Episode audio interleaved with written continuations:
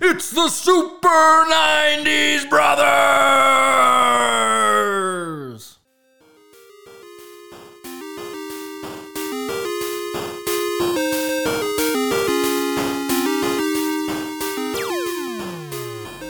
Remember, football's 80% mental and 40% physical.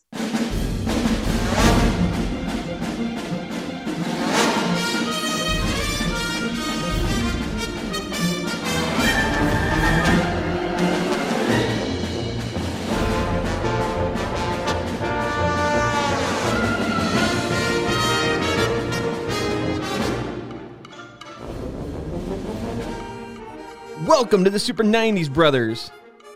Ow! Where we do hazy memory riffs on the finest decade ever. I'm your host, Brennan Pointer. Along with me is my co host, Adam J. Pitzler. And today we're talking about Little Giants. Ow! Well, here we are, Adam. We're in football season. And so we, Ow! we thought we would talk about, I would say, arguably one of the greatest kids' 90s football movie ever. one of the greatest kids 90s football movie ever. Yeah. What what do you even what is that in a class with? Maybe like one other movie. I can't even think of a, another kids' football movie. Be honest with like yeah, I can't even either. Air Bud 2 with like when the dog plays football. Golden receiver? Yeah. um Maybe. Um so Uh. yeah, what do we so Little Giants football movie kids. This is a thing. it's a thing. It's a thing. It's definitely a thing in the 90s. There were so many kids sports movies Yeah, in the 90s and they in, in the 90s, Disney just pi- pick a, picked an ugly group of kids, made them play some random sport where they suck, and then they win the championship in the end. It was like a formula, tried and true. yeah, it was great. I mean, and this this movie came out after Sandlot, I, I believe. Um Yes. and so they were definitely riding the the the kids like Sandlot wave of and made it a football Sandlot. But uh before we get into it, Adam, let's uh let's just catch up real quick. How are you doing? I'm good. The Mariners. Oh my God. So I know this is a football show, but I'm so excited about the Seattle Mariners right now, who haven't been in the playoffs in 20 years. And Mm. they are tied for a wild card spot right now. And they've got a shitty Los Angeles team at home. And if they win this series, they could go to the playoffs for the first time in forever. And I'm so stoked. I I'm I'm stoked t- too as well. I was gonna ask you, should we make a deal if the Mariners make the postseason? Should we do Little Big League? Oh, I was gonna say we have. I can't believe you said that. I was gonna tell you during the show if they do, we have to do a little big league podcast like the day the playoff game comes out. Like it's like it's set in stone. Maybe when we're in Seattle next week, that's what we do on Friday morning. Yes, we watch. Yes, that's Um, a great idea. We'll be in Seattle. We'll we'll be on the vibe of being in Seattle if the Mariners make the postseason. We'll be off a fr- off a win against the Rams, and we'll be riding high, Adam. Yeah. So Brent and I are going to be at the Seahawk game next Thursday, but both of our eyes are wandering towards our baseball team, which is normally completely irrelevant this time of year. But for some crazy random stars alignment reason, they're not this year. They've they've pulled it out of their ass and they're right in the thick of the wild card. And it's so exciting and it's so nice. And I can't tell you how much I needed this after like two shitty COVID years, having so little to look forward to, so little surprises, so little to bring joy. And I know it sounds like kind of lame, but the Mariners out of nowhere have given me that joy the last four or five months. And it's, I can't thank them enough. I I wish I could have been more a part of it watching because you know the TV rights thing, but like I just been enjoying like watching the highlights and you know reading the feeds and stuff like that. It's been it's been a lot of fun. So Good. Well, let's not talk any more Mariners because we, there's probably very few people listening right now that give a shit. And That's that's, okay. Uh, it's, baseball is a regional sport. So we totally get that. Um, and but you guys who are listening, we think you're super studs, and you can help us out if you think we're super studs by giving us those sick five star reviews on Apple iTunes Music. Um, we'd love to hear from you guys. Leave us a nice little note. Say Adam is very handsome. Brennan probably has great breath. I like the cut of Brennan's jib. Stuff like that. Things that will pick up our day. When Brennan and I are in like a dark, sad place and our wives are criticizing us and our kids won't talk to us or Brennan's kids, like we like to go on our reviews and have little pick me ups from people that we don't know on the internet, strangers saying very brief, nice things about us just to be polite. And that's what holds us together. it is yes. want to reach out to us, you can email us at super90sbrothers at gmail.com, all spelled out. You can add us at, at Super 90s Brothers on Twitter. Brennan, you're at Spokecast Pods, spelled with a K. you can talk to Brennan, or you can check out my shit at www.adampitzler.com, where you can read some of my scripts or check out my short films. So if you're interested in us, that's where you can hang out. Otherwise, if you're interested in Little Giants, you are in the right place. Uh, you are. But before we do that, Adam, what are we doing first today? So what I'm trying to what we're really trying to do on the Super 90s Bros is help you guys achieve a state of mind that you probably don't achieve on your own in 2021. So we're going to try something a little bit different today. So I would like everybody to just kind of close their eyes for a second. I want to set the scene for you. Now, imagine yourself. It's October 1994, October 14th, 1994. Brennan and I are about 10 and a half years old. Now, you guys, however old you were, imagine yourself there. It's 1994. Picture yourself. You're in your car, you're, you're on the way to the movie theater, and you're listening to the radio. And what comes on, Brennan? This ain't no disco. It ain't no country club either. This is LA. All I wanna do is have a little fun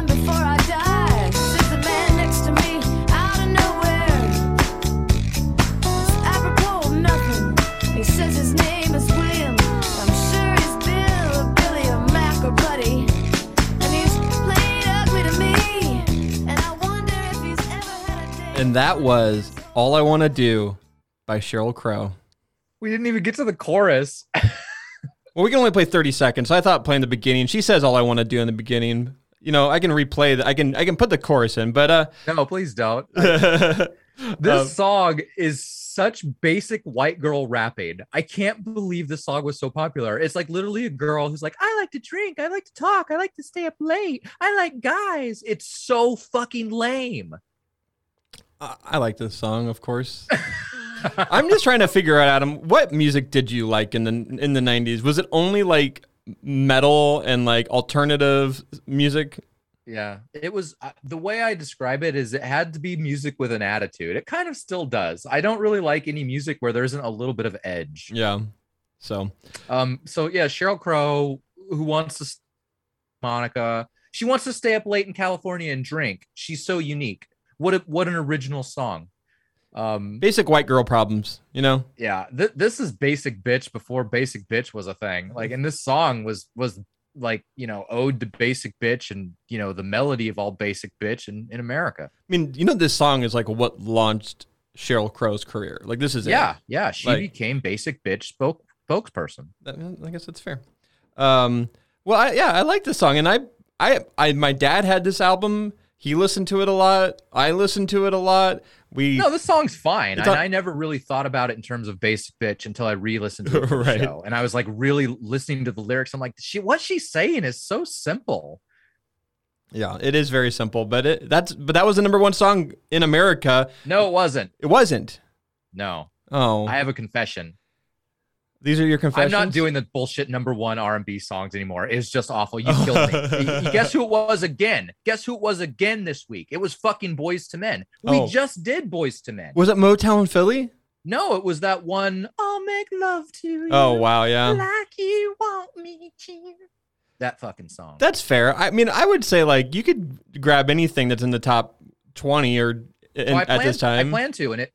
I plan to, and if you had rebelled, I was going to give you a very simple speech that since I'm the one producing the show notes, you're just going to have to live with it I mean, because I love wa- all. mu- here's I, what lo- I'm going to do. I love all music, Adam. I you could throw me anything. It doesn't have to be the number one song. So Well, good because it's not going to be the number one song anymore. Because as I've said in previous podcasts, the Americans can't be trusted. Number one is not an indicator of best. Otherwise, McDonald's would be the best burger in the world. Michael Jackson would be the best singer ever. Like number one is not the best. So we're just going to stop doing the number one song because it was awful. I can't do it anymore. okay, well I, I I'm with you, Adam. Great, thank you. So from now on, I'm going to select something that I think might be kind of funny and uh, uh, that that's within the top ten. Okay, I like it.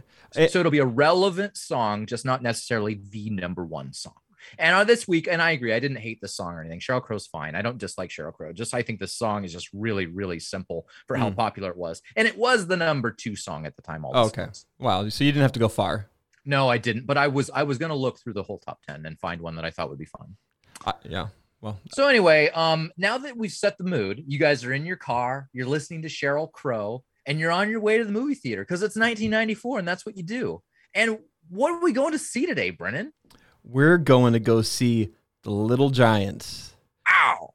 Uh, so so tell me about the this is October 1994. Did you see in the theaters or tell me about the first time you saw it? gosh, I don't know if I saw this in the theaters. Uh, I feel like I mm, only the the first time I probably watched this was probably on my couch with my with my brothers and my dad. Like, but I don't have a great memory of it. But I know I watched it because I I love Rick Moranis and he's you know he's great in this. Mick, Mick Rick Moranis is just I love him as a com- comedic actor and he plays a really good, you know, dad. And I, you know, I don't really have like great memories, but I do remember at this time of my life, 1994.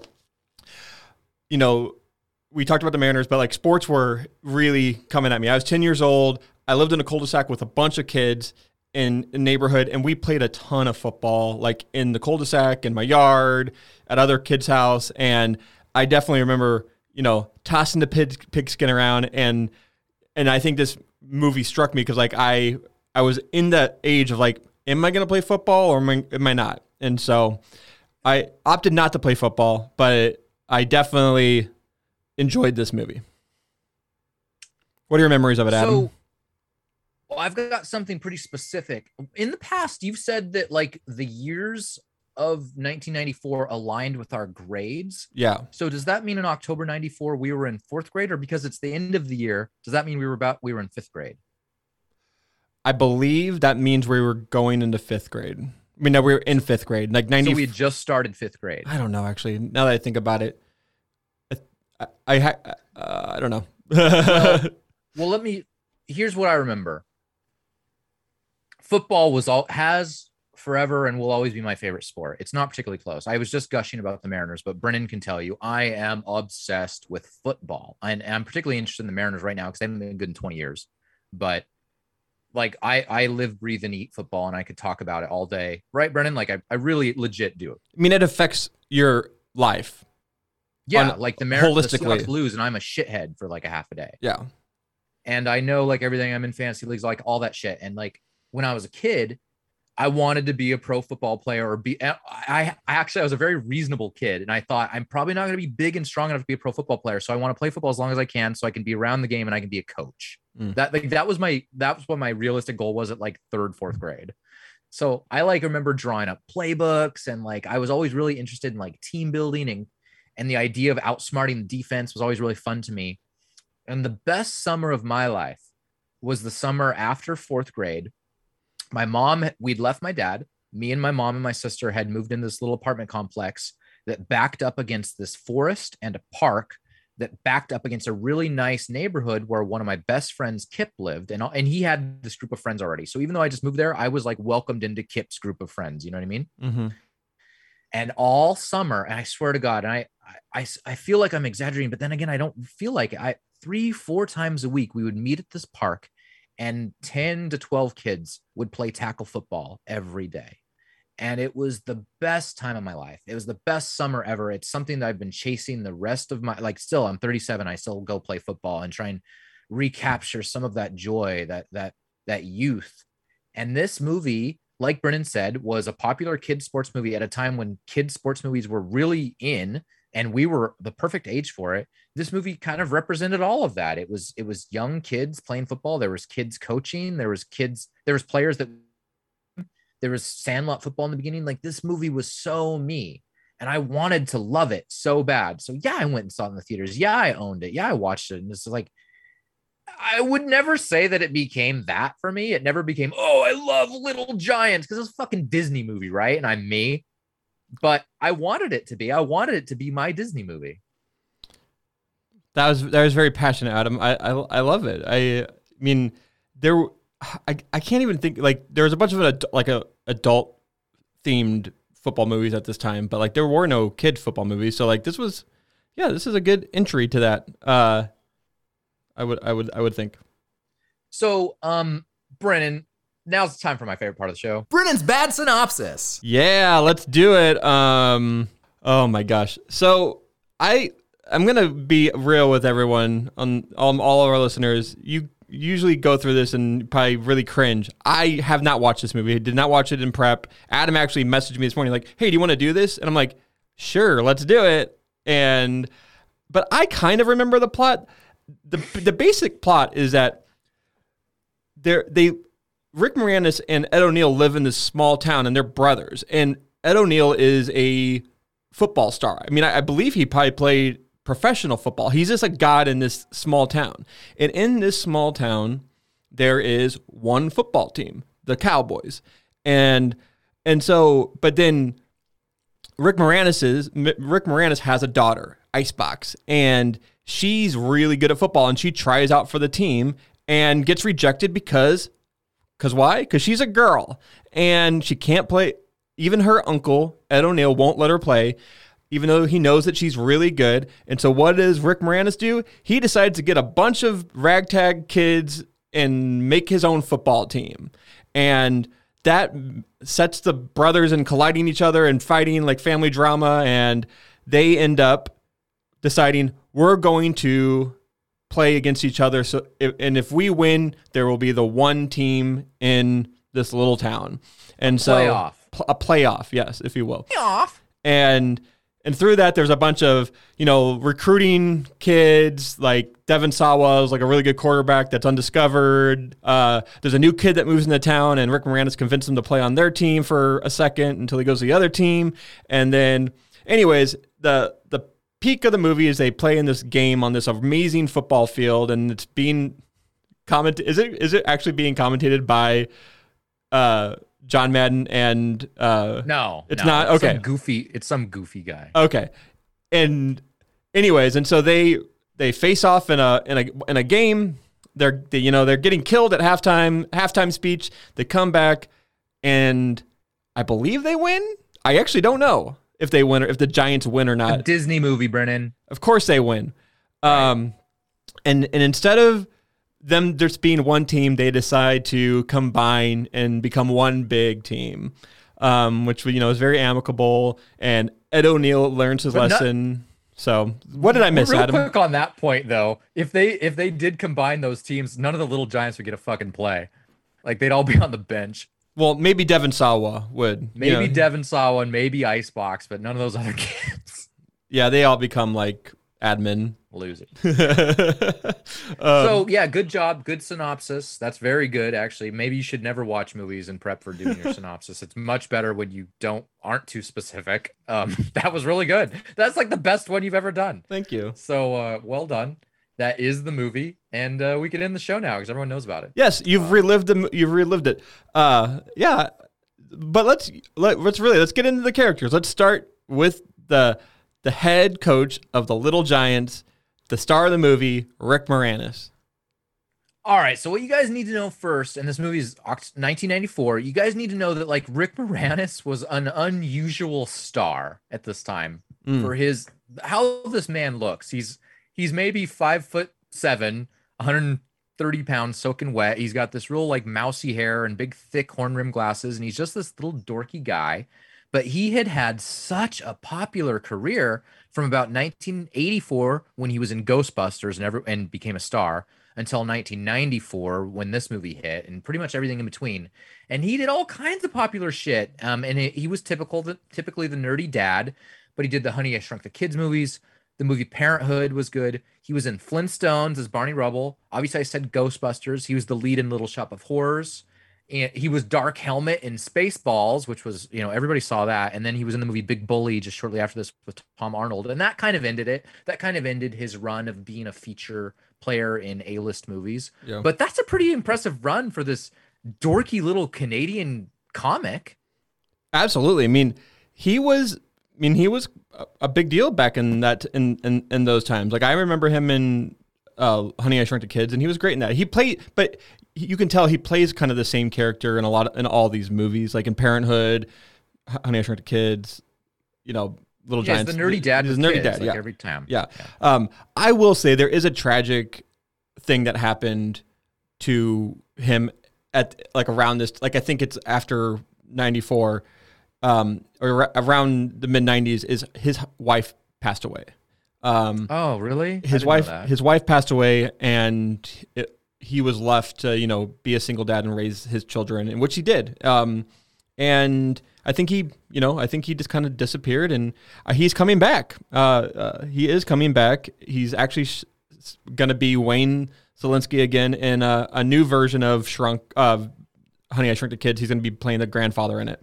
Um, but anyways, um, yeah, it's, it's I I wish if I I always wonder what would happen to Rick Moranis' career had his wife not passed away. Like, would his career been any different? We would have seen him more be this character. But anyways, this is a great role. He plays a great, fun-loving, really sensitive dad, like a kind of a dad that a kid would want to have, like the, that understands you as a person. Um, so yeah, And he was also uh, get, really getting into the coaching stuff, and we got a funny drop for that too when he's yelling at refs. Watch the grabbing, zebra. They're giving him the business out there, huh?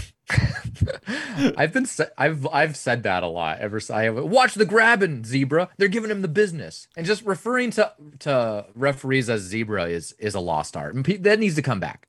as his character, and so we'll talk about his brother next. But was Rick Moranis his character like he was he a football mind? Like was he the one? No. I- he wasn't. Okay, like he, he his brother just happened to be amazing at football. Yeah, he was just the little brother on the sideline to a, an older brother who was great at football.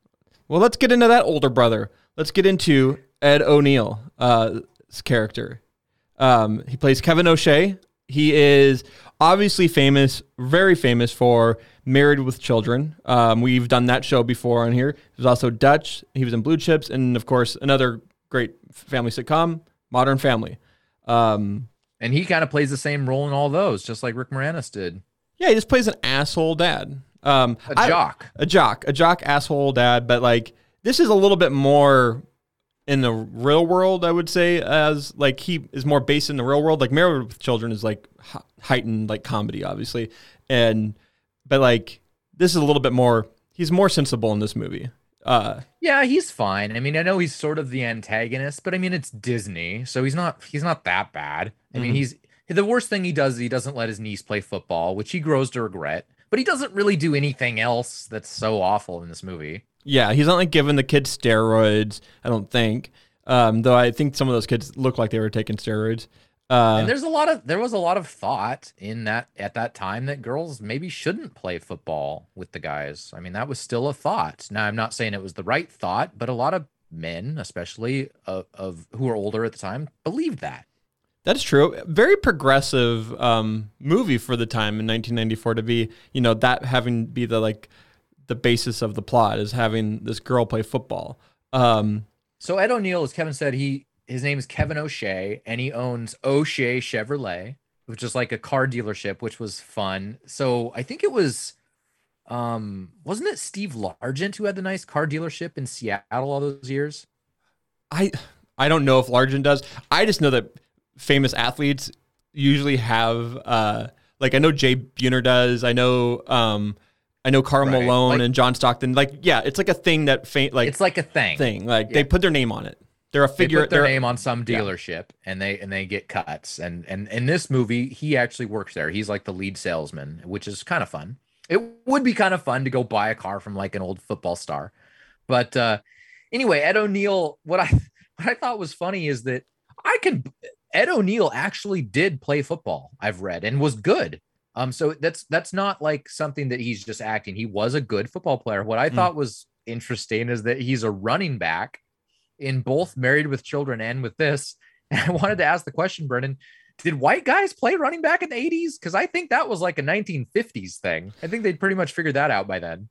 I think there was there's some famous like who is the Washington Redskins running John back? Riggins was a fullback. Oh, fullback. Okay, well maybe it was a fullback and then a running back. Maybe. Because like Um, wasn't like a full like isn't the the term full like the the term fullback and running back is like interchangeable depending depending on where the the, the position No, is played, right? not. Okay. No. Don't you get that out of your lips. Okay, well I just I don't know. I just know that there is you know there are some fullbacks that were more of a running back role, right? Like that maybe got more yards. Like that that Oh, that oh, position. you mean running back? You mean fullbacks that carried the ball more frequently? yes. Yeah, sure. And, And- that, that could that could have been it, I Okay. guess. But Um, and that is a, that is a likelier scenario than him being a tailback. I'll Right. concede. So uh, anyway, I thought that was kind of funny. Um, I I read something funny recently that there was a white guy that made a start for an NFL team at corner, and it was like the first white corner that had started in the NFL since like Sehorn in like 2003 or some shit. Like white guys cannot play corner in the NFL. That's funny. That that is it is true. Like it's you don't see a lot of white defensive stars that are Yeah. cornerbacks Yeah. or safeties. Maybe we should move on. From yeah, we should move on from this. um, but um anyway uh ed o'neill plays this really fun typical like pee-wee football coach and he's got a he's got a um he's got this fun speech that he gives his team before the big game Let me tell you people something. This ain't just a football. This is your hopes, your dreams, your ambitions, your soul in a roll. It's your life. Tomorrow on that field, it's do or die. Win or cry. Go, baby, go! I love that that assistant coach. He always is. Whenever Ed O'Neill talks in the movie, he always says something like the hype up, like like yeah yeah, like it's oh, and it's just He's like flavor yeah it's his flavor flav hype man yeah, he's to- totally a hype man, and like I feel like that character, uh, assistant character, assistant coach character, happens in a lot of sports movies where like the assist there's assistant coach that's just so like amped up that they want to just be in the game and they're just like because maybe they they just like got out of the league or whatever and they just I don't know but like I love that assistant coach character. Um, i had an so when i was my first year of pee-wee football we were really good we were like 6 and 0 to start Mm. And and then we went and we lost somewhere. And we had an assistant coach who was like not ahead like not he wasn't in charge of anything right? He was just some guy that was helping us. And he gave this speech after the game about like winning and losing. And he was like bawling like because he was so frustrated that we lost. And we're all like eight year olds right? And we're like yeah we're like looking at each other like what the fuck is wrong with coach like like we know we lost but i mean we're six and one we're a good football team it's not the end of the world That's funny. Um, I have a funny story about uh, hyping up, hype. I mean, coaches hyping up kids. I went and watched um, my brother-in-law when he was very young. Um, Abby's brother and brother in the Pee Wee football here in Spokane, and we went to the to the polo grounds is where they play all the the football uh, games. And this coach was like amping up the kids, and he's like, "It's a knife fight out there." if they're gonna cut you, you gotta cut them first. And I'm like, me and Abby are like, what the fuck? Like this is what like these little and these and it was six year olds. It wasn't like they were like twelve. It was literally like it, I was like, oh my god, I'm never letting my kids play football. I love football so much for stuff like that. That is that is so what I remember about Pee Wee football. It was just so fun and intense. It's like this really intense thing, and that the coaches and the adults are really into. But then you got these like kids who aren't very fast, like knocking into each other. Like the game itself didn't feel that intense, but the energy around it did. Yeah, uh, that's funny.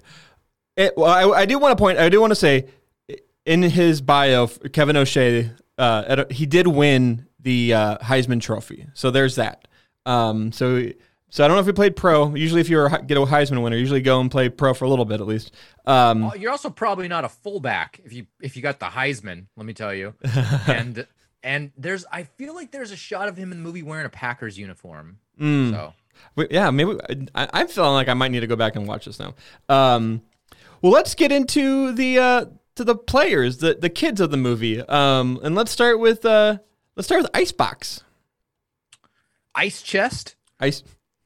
There's a there's a moment in this in the movie where Spike calls Icebox ice chest, and when me like my other like 11 year old friend heard that, we thought it was so funny because we thought he was making fun of her tits, and we're like 11, and we thought it was like we ice box versus chest, like we did.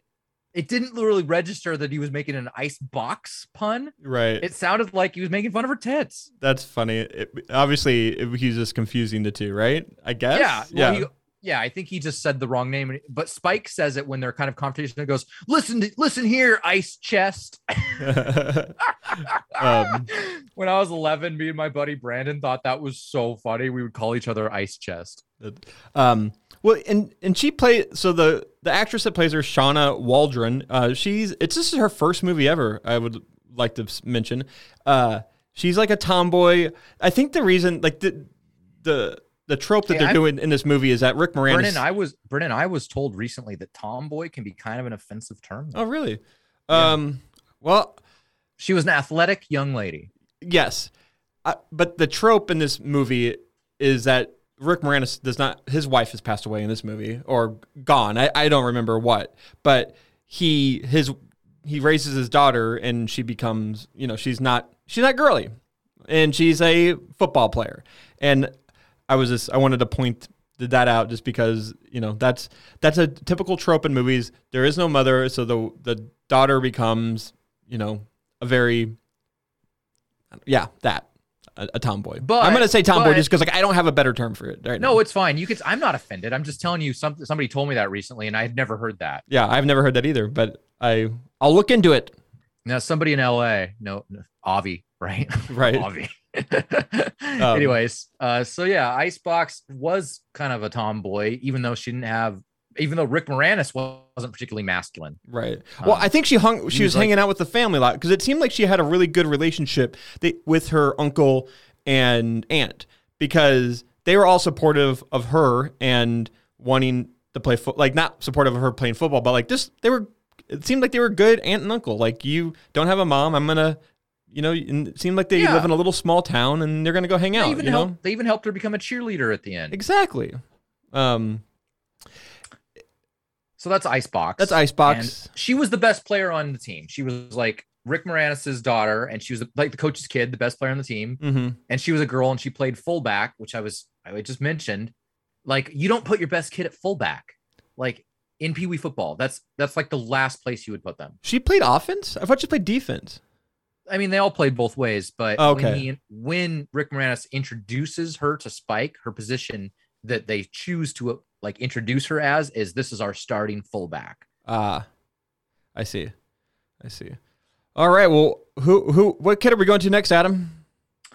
Junior, um, the quarterback, the the blonde bombshell. So Junior, played by Devon Sawa, I remember being very popular with the fourth and fifth grade ladies, which got under my skin a little bit. Um, not to the point where I didn't like Devon Sawa though. I always thought he was fine. I was just annoyed that they liked him and not me, the girls. There were other like little heartthrob boys at the time that I grew to really dislike because of the attention, like Jonathan Taylor Thomas. I really Mm. didn't like at the time. Yeah. I never felt that way about Devon Sawa. He was fine, but I remember the girls really liking him at the time. Yeah, he's attractive. fourth- he's a blonde hair, blue eyed man. Yeah. And I remember like wanting to like look more like him when I was like that age. Cause I kind of did, but I was like just just not quite right. You know, I was just like a little chubby and like my eyes didn't didn't line up quite right. oh my gosh. Um, that's funny. Yeah, so Junior is he's he comes in the movie as the savior of the team because they need a quarterback. They don't really have a quarterback.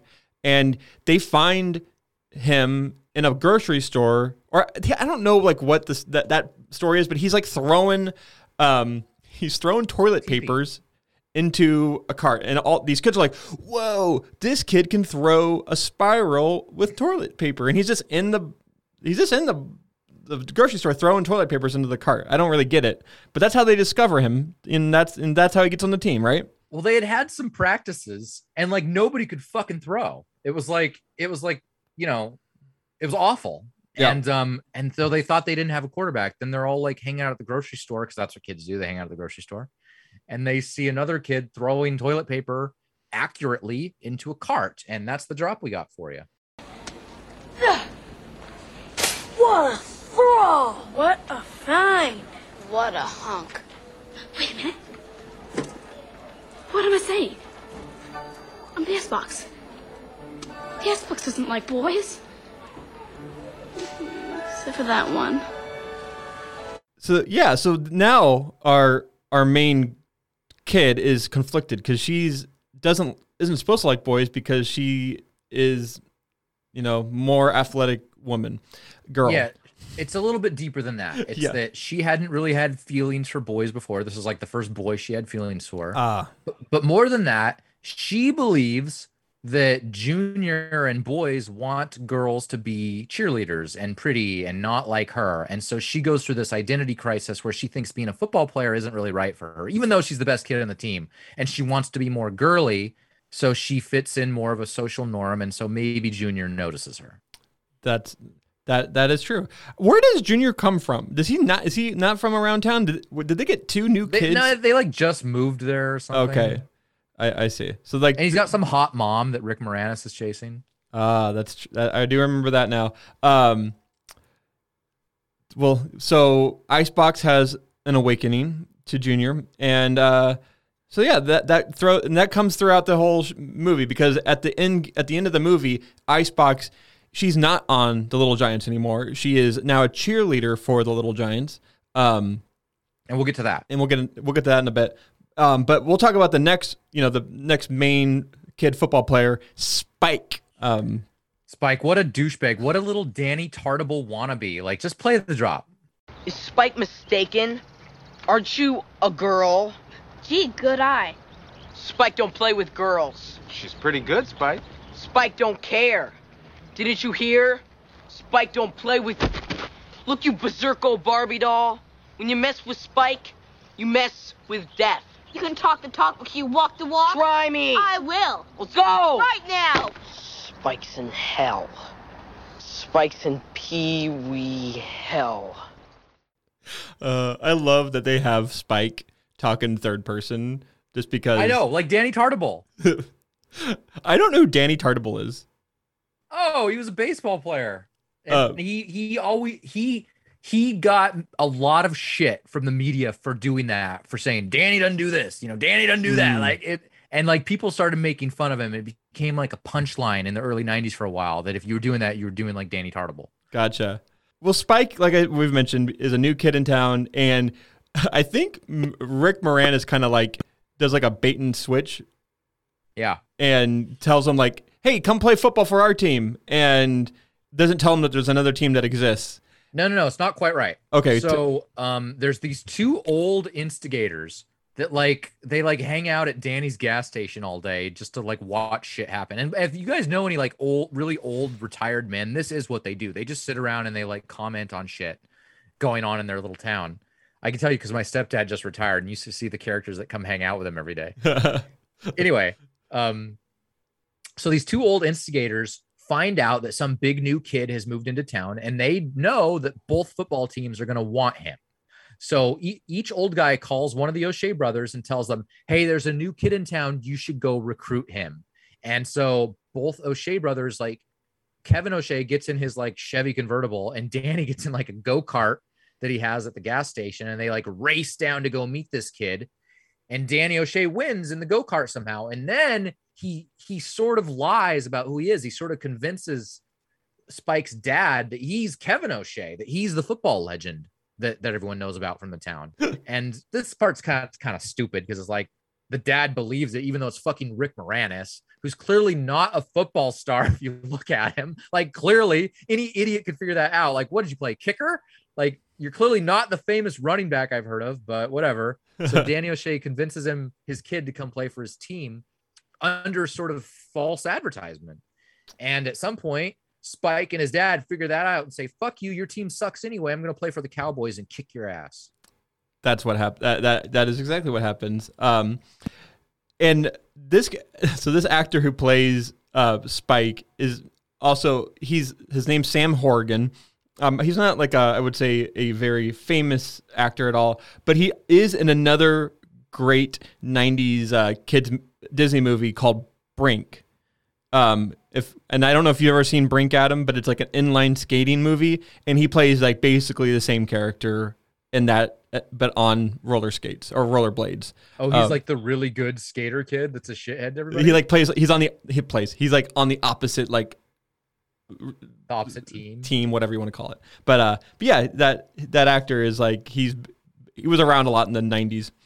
Um, oh, do you do you remember a few podcasts ago I told you about this like douchebag kid who was the bowling alley owner's son and he hung out at the bowling alley and he was a better bowler than everybody else and like looking back it was like a really pathetic life. right? Well, I have the exact same story only with a kid that was the roller skating rinks owner, like kid at Skateland in Olympia, which was where we all went skating in middle school. There was this one ugly kid named Sean who was like a better skater than everyone else because he was there every day and he could do all the tricks. But the kid was so raggedy looking and so weird and slimy and douchebaggy. Like you couldn't stand him. Like, and looking back, it's like, holy shit, that kid grew up in a roller rink. That's awful. That kid's still skating in that roller rink, dude. Sean is still kicking somebody's ass in that roller rink, I'm sure, and, like, skate- and trying to do the couple skate where you hold a girl's hand, you know? Yeah. Um, that's funny. Um, anyways, and then there's a there's a bunch of other kids in this movie that we're not gonna really get into. Um, but they all like fit like on the Little Giants at least. Yeah, let me just let me go through 'em. Yeah, There's go through. the. Wussy kid, the black kid, the fat kid, the ugly kid with allergies, the Asian kid, and the kid with the deadbeat dad. That that's them. Which Uh, kid were you, Brennan? Because I'm definitely the last. I was probably junior. Yeah, Um, I don't. I was probably the wuss, wussy kid. I, I not the wussy. the the- kid with allergies. No, well, there's a kid with allergies. Who's the wussy? There's. I mean, I oh, would probably. Tad. Yeah, the wussy kid is Tad. I would probably f- fit more in line with like the the black kid only because like I was like athletic. Like I was a kid that like could go and play sports with and I was never picked last. Like I could play any sport. Um So and so like and I could just like a black kid, is that what you're saying? well one spoke in Spokane in like Mead, Washington in like the 90s like I'm not, Yeah, yeah. not gonna lie. There You wasn't play- ma- but could you catch? 'Cause Oh yeah, I kid could catch. Like I could catch. Like I was I was always like kind of an X factor. I was always an X factor in those games. You were an X factor. I was. Uh, it's like I like uh, I think I missed my calling. I think I could have been a football player. you're Oz Zahir Akeem over here. Yeah, that's exactly right.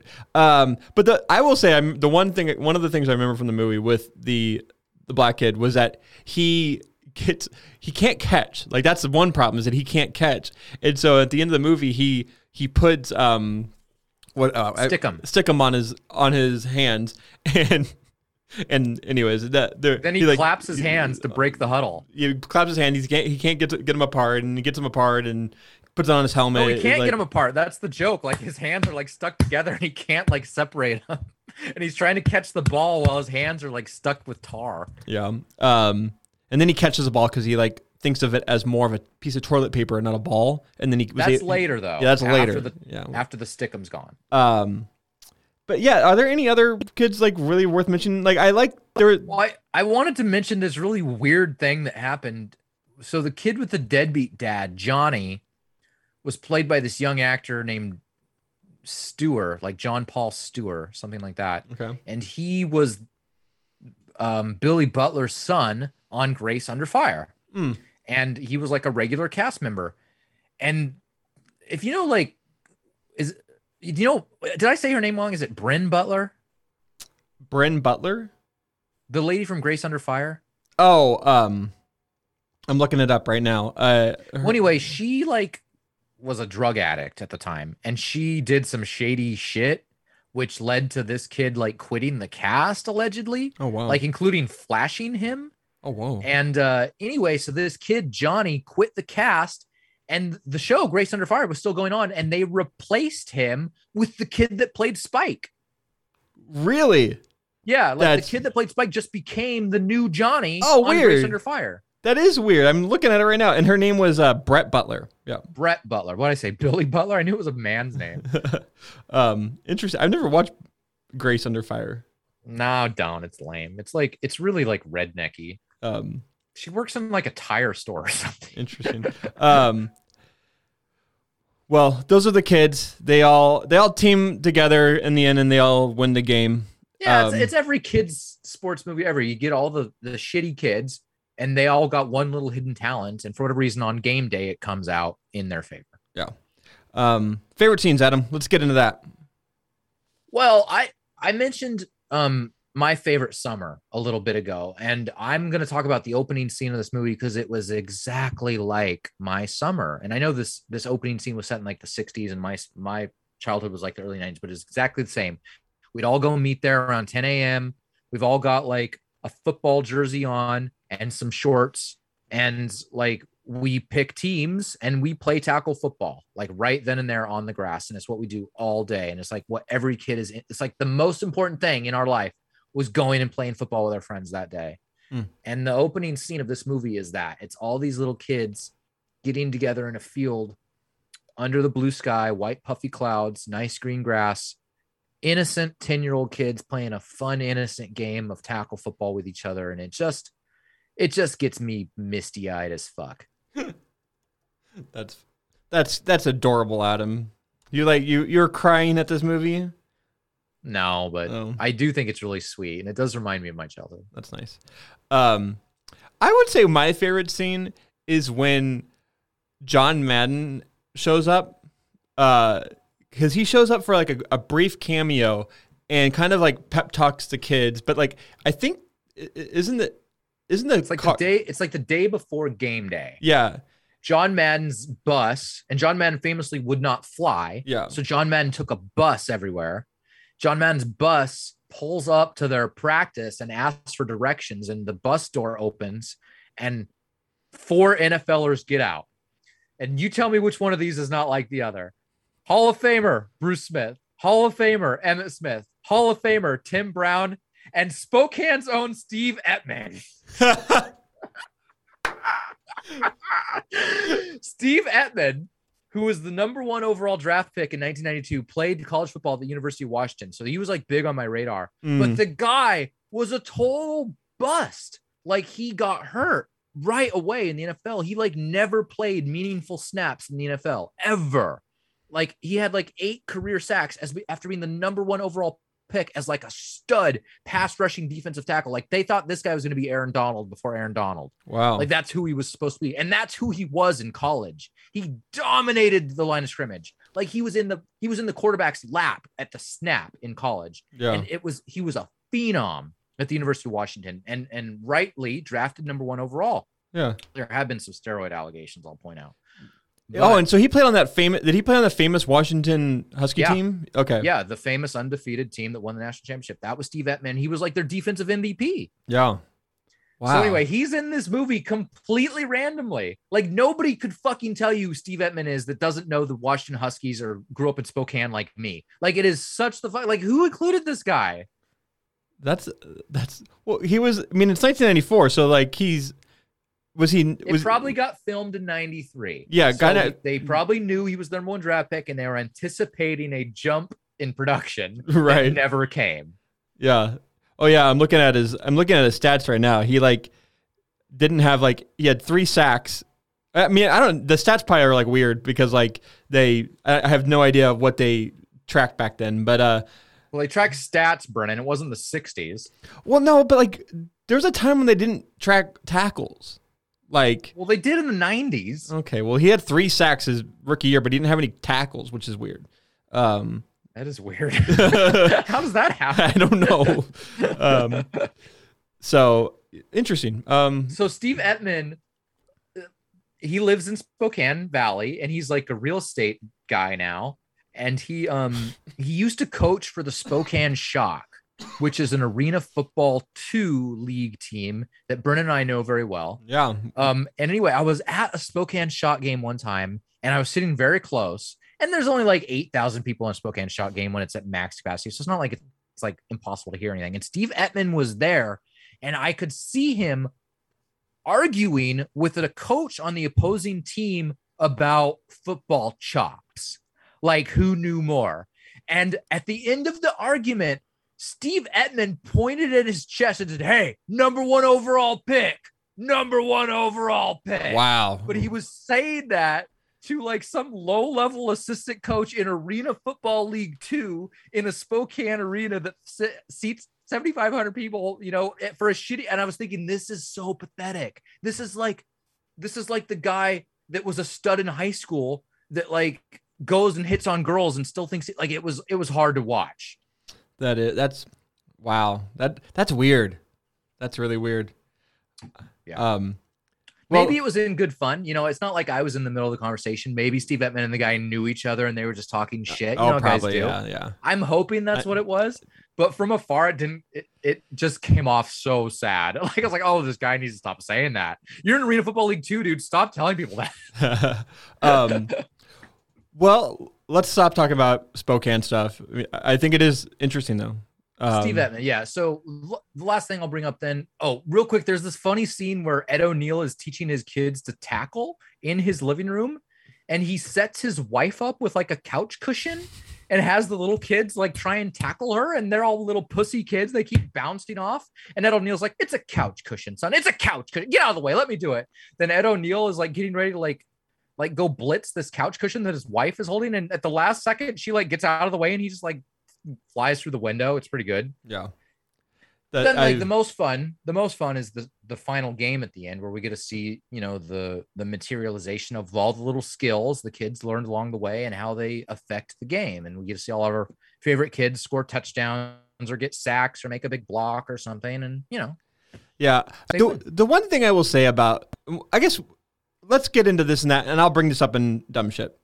So we'll get. all right so let's get into this and that then so the screenplay by tommy swerdlow who who wrote a couple of really fun movies that you'll remember like cool runnings very popular disney Mm. movie he wrote bushwhacked which is a pretty underrated i think anyway daniel stern kids camping movie it's like daniel stern takes a bunch of kids camping under false pretense he's actually like on the run and he pretends he's a camp counselor or something it's, Mm. it's pretty funny he was he, and he wrote Snow Dogs and he also wrote the recent Grinch movie, which I didn't like, the Grinch 2018 animated version. Oh, weird. But this guy, this guy has good.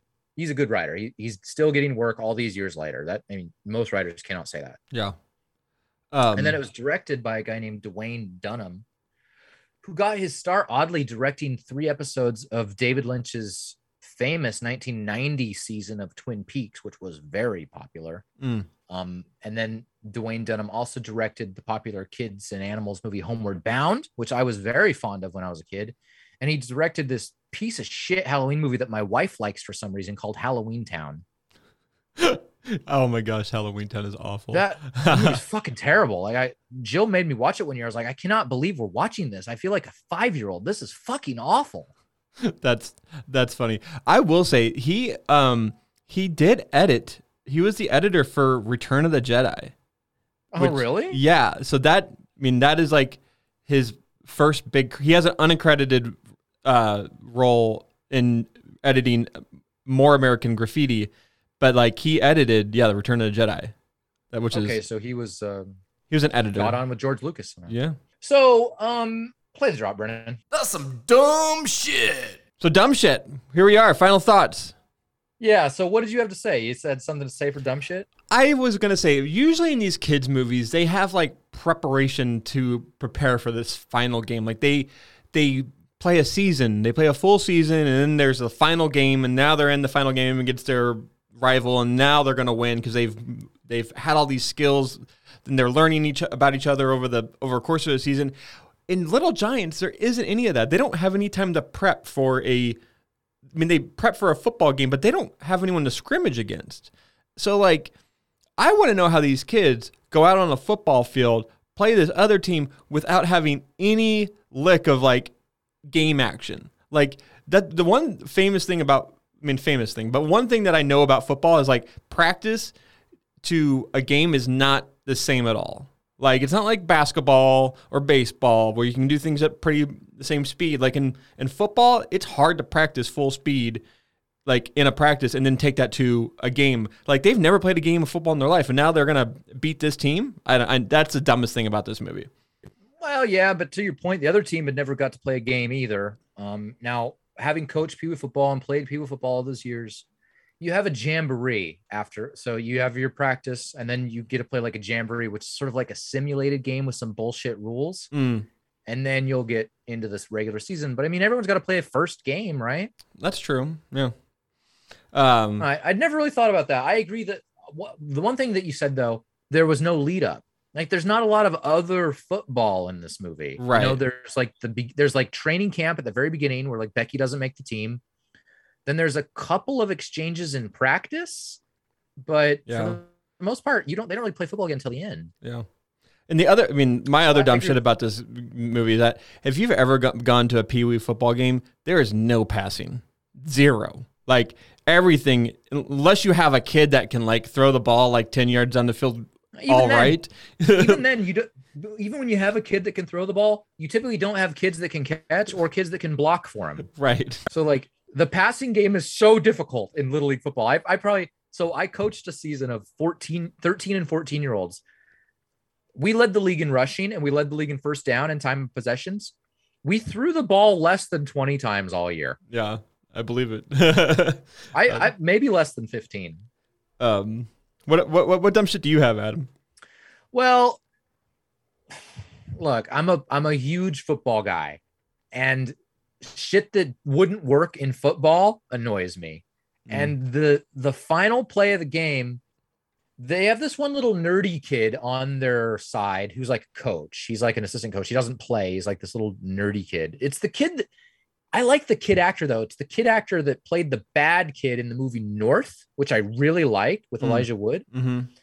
anyway, this kid comes up with some play to win the game at the very end. The last second, we got to score a touchdown on this play, otherwise we lose play. And it has this awful name, first of all, called the annexation of Puerto Rico, is the name of the play. I didn't know what annexation meant until I was like 17. That is such a bad choice of word use for like a kids movie. Right. Anyway, and the play itself is so stupid. Like at the very beginning of the play, the quarterback snaps the ball and then he sets the ball on the turf, and everyone proceeds to go like the play is going on. But the ball's just laying there on the turf. So he's, he's essentially fumbled the ball and left it on the middle of the field where any dumb kid could kick it or fall in. Like it's just, it, it doesn't make any sense. And then, like, this after everyone's run away with the play, the fat center hides it like in his jelly rolls or something and starts taking off. And then there's a, pr- a series of awful laterals where they're like throwing it up in the air backwards and catching it to each other. There's always some kid trailing the play, ready to catch the ball. And the super nerdy little kid with allergies scores the touchdown after a series of fucking terrible laterals and, and bad tackling. Mm. And I, it's just look, the last play of the game, you have an opportunity to be creative. You can do whatever you want to score a touchdown. You have this moment. And what do you do? You come up with something that would never work with a bunch of shitty laterals. Well, they got. I mean, they can't. I don't know if they can do a hail mary. You know, I don't know if that was gonna make sense. Well, you could do something a lot more creative than than a fake fumble. Well, didn't John Madden like teach that kid to play like when he came in? Like, didn't he like? He And he's like, because the kid had like has a has a revelation. He's like, he's like the annexation of Puerto Rico. Like we're gonna run the annex, and so Oh Um, yeah, yeah, yeah. So the kid is drawing up the annexation of Puerto Rico, and John Madden comes over and looks at the X's and O's and goes, "Oh yeah, why don't we try this?" And then he's like messing with the X's and O's, and like that's the end. Tough acting to acting. Boom. um, By I the way, by the way, I hated John Madden growing up. I hated him. I thought he was the worst announcer on the NFL slate. He Mm. was Captain Obvious. He was, you know, if you throw the football to that guy and he catches it in the end zone, that's a touchdown. Like it was, it was the dumbest shit ever. And I remember like my friend telling me that he really likes it because he helps his girlfriend learn the game. And I was like, your girlfriend's a fucking idiot. It's like, like, like seriously. Fair. Um, well, I think we touched on you know Icebox playing fullback, um, Ice chest. ice chest. Um, you know, not a really a position that you know you. That's you just don't you don't put your good kid at fullback. Yeah. You don't. You put him at quarterback, or you put him on the line, or you put him at tailback. Like it'd be if Icebox played the line, that'd be fine. She could go dominate the line and let the other kids get some yards. What the fuck is a fullback gonna do? I don't know. I ask you. I I- demand you answer. I, I don't know. I mean, I th- I honestly think that they just the the writer just m- mince m- like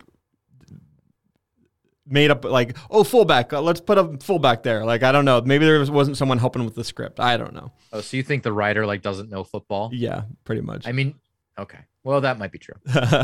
Um, all right. So anyway, um, in every football movie, there's like a shitty team, and all they need is a good speech, right? yeah And and Rick Moranis comes in at halftime and saves the day. It still doesn't make us good football players. Wait a second, guys. Whoever said you had to be good to play football? You play football because you want to. You play football because it's fun. You play football so you can go out there and pretend that you're Joe Montana throwing a touchdown pass or Emmitt Smith going for a long run. And even if those Cowboys are better than you guys, even if they beat you 99 times out of 100, that still leaves One time. One time. Yeah. One time. one time One time. We could be good once in our life. Um, well, it, it worked. They they came back out and they they won the game. I don't remember what the score was, but um, It was like I can't remember if it was 28-21 or if there was a two-point conversion and it was 22-21. It was Mm. something like that. that's how they should end the game on a two point conversion win. You know, yo, I feel like they don't, and I feel like that always bothered me as a kid. Like they they tie it late, and then they they they play it safe. They kick the extra point, Yeah, and they tie like yeah. they're down 20-21 and they go for the win right there for two, but no, they kick it like a bunch of pussies. Um, Luckily, they get the ball back. Like like the fat kid farts or something. It makes the other kid team fumble. Like they Oh, get the ball back in some stupid way. That is that is, that that is some more dumb shit. Um, you bring up a point, Adam. Could you imagine Disney making a, a movie that supports playing football these days? No, and and I I wanted to bring up that point, and I hadn't really thought about it much until I heard Rick Moranis' speech, where he's like, "You don't have to be good to play football. You play football because you want to. You play football because it's fun." And that just seems like such the opposite message I hear these days about kids playing football. And I'm not saying one is right or wrong. Like I I grew up playing football. I love football. I I I'm adamantly and someone who played and coached Pee Wee football. I'm adamantly on the side that most of these kids are never going to get concussions because most of them just can't run fast enough and hit each other hard enough until high school. Yeah, Like before high school, it's going to be very difficult for these kids to get a concussion. I'm not saying it can't happen; it obviously can, but it can in any sport. And so I don't I don't find that particular argument very meaningful because I've watched so much Pee Wee football and these kids don't hit each other hard enough to do that. They're not big and fast enough yet yeah, but the moms and the whole concussion and Will Smith's bullshit movie have have have painted this entirely new narrative. Pee Wee football uh, enrollment is way down the last ten years. More and more families are making the decision. I'm not going to let my son play football. Like I'm not even going to give him the choice. I'm just not going to do it. yeah. And as a as as I just said, someone who grew up around the game and coached Pee Wee football, I just think it's I just think it's a a brash overreaction to a lot of media bullshit. It that that is true. Uh, it is a it is an overreaction. Yeah, yeah I, the whole concussion thing is just. I, I don't have a really good place to come from. I, I don't want my kids to play. I mean, I wouldn't want Link to play football or Ivy for that matter. But not be. I mean, there, there is some concussion stuff there. But like, also, obviously, honestly, I don't think my Link is going to be interested in playing football.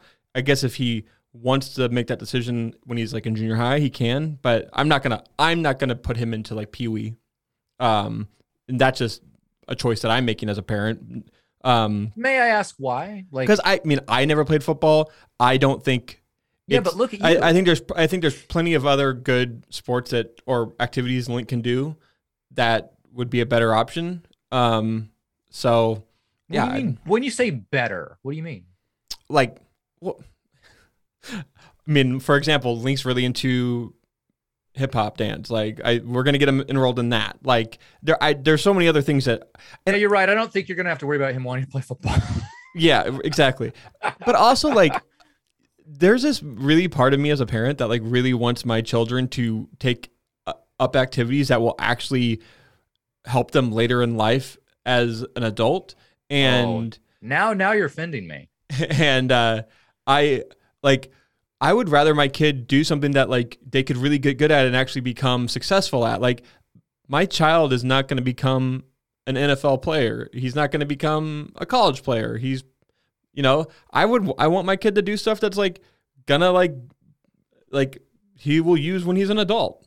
You know, this is a bit of a surprising take from you. Um, I've heard a lot of people that you respect say kind of the opposite of that. That team sports is very healthy for young kids to get into, and they do learn a lot, and it does make them better adults. And it's not, yeah, he's not going to be a pro NFL player, but it's it's more about the growth as a young man and as a teammate, learning to win, learning to lose, learning to get hit hard. You know, learning that you're not always the strongest. There's like there is a ton of great life lessons in team sports, and particularly football. Mm. Um, it's a very unique sport. It's it's it's chess on grass. Yeah, I and mean, I- every every size and shape of kid can play and serve a purpose, and that's what's so fun about football. The fat kid has a very important play, I- skill like job to do. You know, the skinny kid, the fast kid. That, that that's what's cool about football.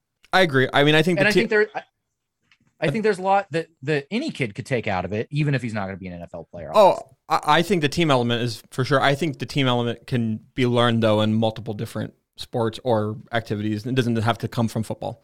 Yes, I agree. But I'll but I'll point out that in football, you are you can be physically dominated by other people. Okay. Yeah. And that that can humble you in a way that's a lot different than striking out in baseball or not catching a fly. Like it's it's a bit of a different physical environment. It's it's it's a lot more it's a little more primitive. Yeah, I get it.